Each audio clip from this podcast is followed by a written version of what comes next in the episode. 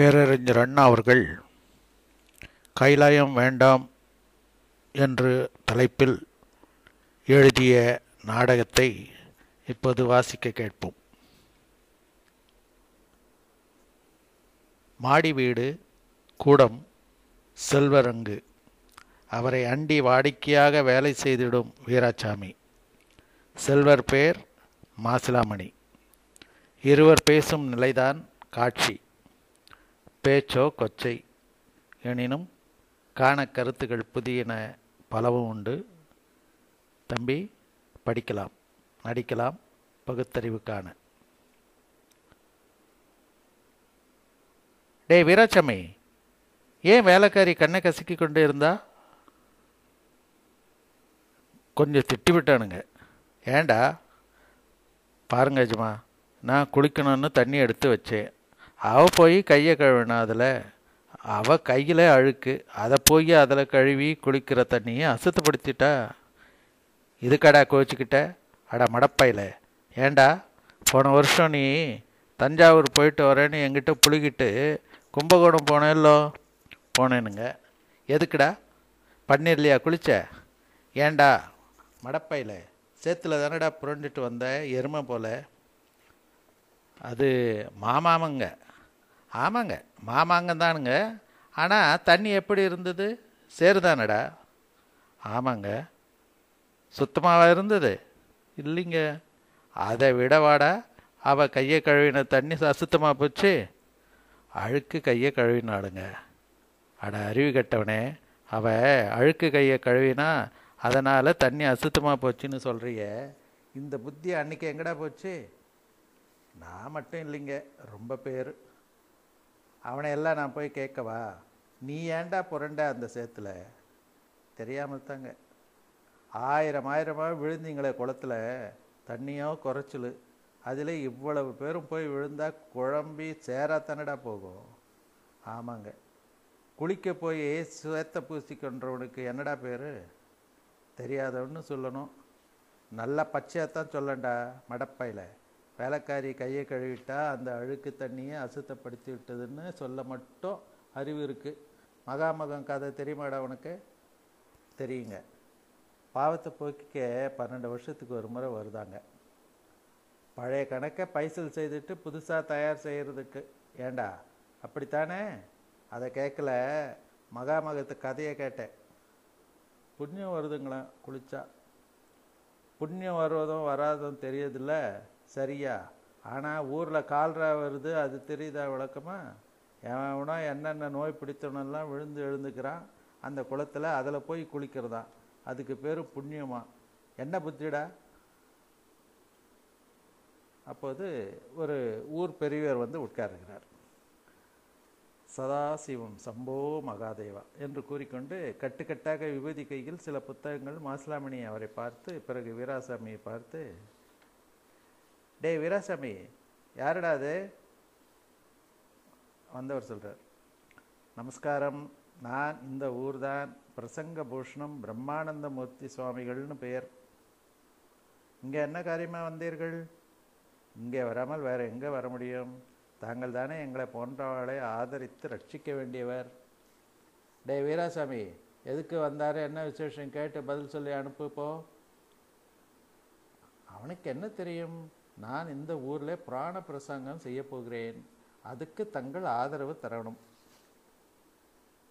இப்போ இப்படி கிளம்பி விட்டீங்களா?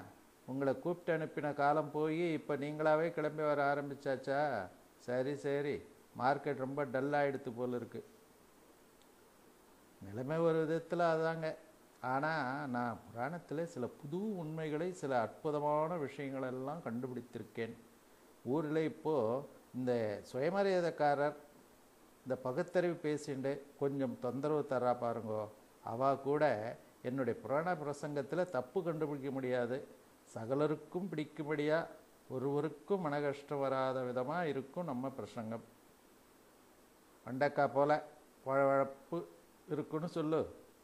அதானே? பணத்துக்கு தானே? ஐயோ பணத்துக்காக இல்லை சிவசிவா பணம் எதற்கு? என்ன பிரயோஜனம்? யார் அதை மதிப்பா?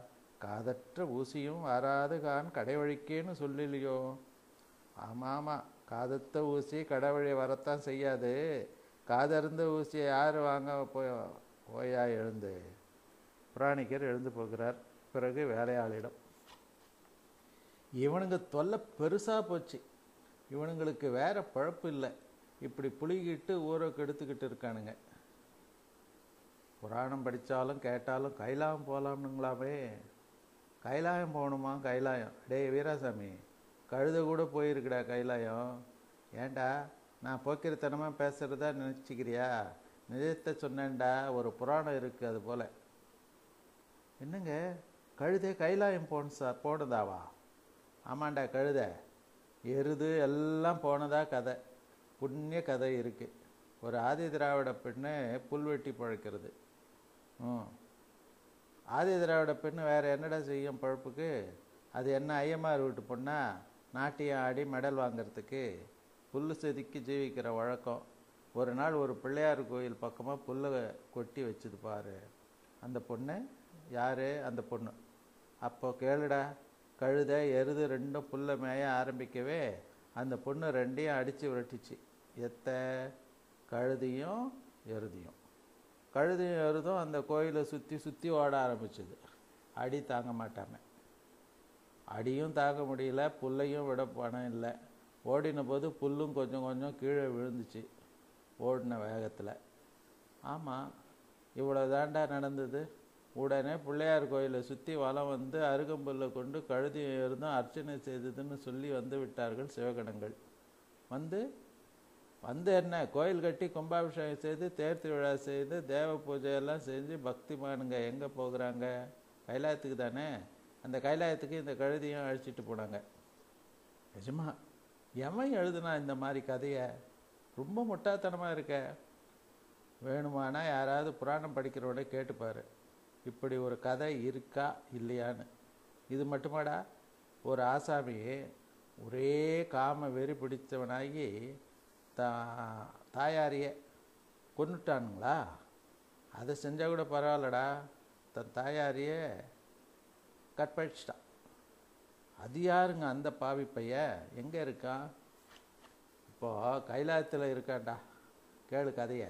தாயை கற்பழிச்சானா பிறகு தகப்பனார் இருந்தால் தொந்தரவு தானேன்னு அவனையும் கொண்டுட்டான் பெத்த தாயை பெண்டாண்டு சொந்த அப்பனை கொண்டு போட்டு அவனை துண்டு துண்டாக வெட்ட வேடாமா? முள்பிப்பாயில் போட்டு உருட்டணுங்க. நீ செய்வ நான் செய்வேன் அதுபோல் அக்கிரமக்காரனுக்கு தக்க தண்டனை தரணும்னு நடந்ததை கேள்டா. சிவபெருமா அவனை மன்னிச்சிட்டார். அந்த மகா பாதகனும் புண்ணியவனாகி கைலாயம் போயிட்டான். நிஜம்தானுங்களா? நம்பவே முடியலைங்களே. திருவிளையாடல் புராணத்தில் மாபாதகம் தீர்த்த படலன்னு ஒன்று இருக்குது கேட்டுப்பார். எப்படிங்க சாமிக்கு ஒப்பிச்சு இப்படிப்பட்ட மகாபாவியை கைலாயத்துக்கு சேர்த்துக்க? டேய் அவன் ஜாதியில் யார் தெரியுமா? ஐயருடா ஐயர். ஆமாம் நீ என்ன கைலாயத்தில்? இப்படிப்பட்டவனெல்லாம் இல்லைன்னு நினச்சிக்கிட்டியா? நாக்கறுத்தவன் மூக்கறுத்தவன் தலையறுத்தவன் இந்த மாதிரி கொலகார பசங்க வேணால் பேர் இருக்காங்கடா. வேண பேர் இருக்காங்க. கேட்டால் பக்தியில் செய்தானுன்னு வாங்கினுங்க. நான் இல்லாத சொல்கிறேன்னு எண்ணிக்காத. ஒரு ஆசாமி தன் மனைவியோட கோயிலுக்கு போனான். திருவாரூரில் கோயிலுக்குள்ளே பூ கிடந்தது கீழே. பொம்பளைங்களுக்கு பூனா இஷ்டம் தானே? ஆமாங்க. அந்த அம்மா பூவை பார்க்கும்போது எடுத்து மோந்துடுச்சு. அந்த அம்மா புருஷன் அவன் இன்னொரு பக்கமாக இருந்தான் பக்தி செஞ்சுக்கிட்டு. சரிங்க. அப்புறம் என்ன நடந்தது? கோயிலில் இருந்தான் இன்னொரு பக்தன். அவன் ஓடி வந்தான். பொம்பளை பூ எடுத்து மோந்ததை பார்த்து பார்த்து நீ தான் சொல்லுடா என்ன செய்வான்? ஒரு யோகியமான மனுஷன். ஆரம்பாது பூவை எடுக்காதே அது சாமிக்குன்னு சொல்லுவான். கொஞ்சம் முரட்டு பயலாக இருந்தால் திட்டுவான் கண்டபடி. இவன் என்ன செஞ்சான் தெரியுமா? உள்ளே ஓடி ஒரு அருவா கொண்டு வந்தான். அருவா? அருவா கொண்டு வந்து அந்த பொம்பளை முக்க அறுத்து விட்டேன்டா. அடப்பாதகா பூவை எடுத்து மாந்ததுக்கா ஒருத்தன் பொண்ணு மூக்க அறுத்தான் என்ன அக்கிரமங்க? ஏனுங்க அவள் புருஷன் என்ன பண்ணான்? இப்படிப்பட்ட சொர்ணேத்தவனுக்கு கூட ரோஷம் வருமே? கேள்வராசாமி அந்த கூத்தியும் கேளு. அவள் புருஷன் ஓடி வந்து என்னான்னு கேட்டான் இப்படி இப்படி நடந்ததுன்னு சொன்னான் அந்த மூக்கருத்தவன் இவன் உடனே அந்த அறிவாளை பிடுங்கி போட்டானா அவன் தலை மேலே? இல்லையே கையில் போட்டான் விட்டு. போட வேண்டியது தான் அந்த கையால்.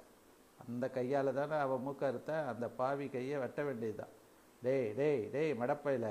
யார் கையை வெட்டினான்னு நினச்சிக்கிட்டு பேசுகிற தான் பொண்டாட்டி கையை வெட்டினான்டா பூ எடுத்த கையை வெட்ட வேணும்னு சொல்லி அட ரோஷம் கட்ட அக்கிரமக்காரா? திட்டாதடா. ரெண்டு பேரும் நாயன்மாருங்க இப்போ தெரியுமா? மூக்கறுத்தவனும் கைலாய வாசம் செய்கிறான் கையை வெட்டினவனும் அங்கே தான் இருக்கான். பக்திடா பக்தி. இதுதானுங்களா பக்தி? மூக்கு அறுக்கிறதும் பொண்டாட்டி கையை வெட்டுறதுமா பக்தி? மூக்கருத்துவன் பேர் செருத்துணை கையை வெட்டினவன் பேர் கழற்சிங்கம். காலட்சேபம் செய்யலை அவங்கள வேணும்னா போய் கேளு. பெரிய புராணத்தில் இது இருக்கா இல்லையான்னு. இந்த மாதிரி ஆசாமிங்களெல்லாம் போயிருக்காங்க கைலாயத்துக்கு. ஏண்டா நாமளும் போகணுமாங்க?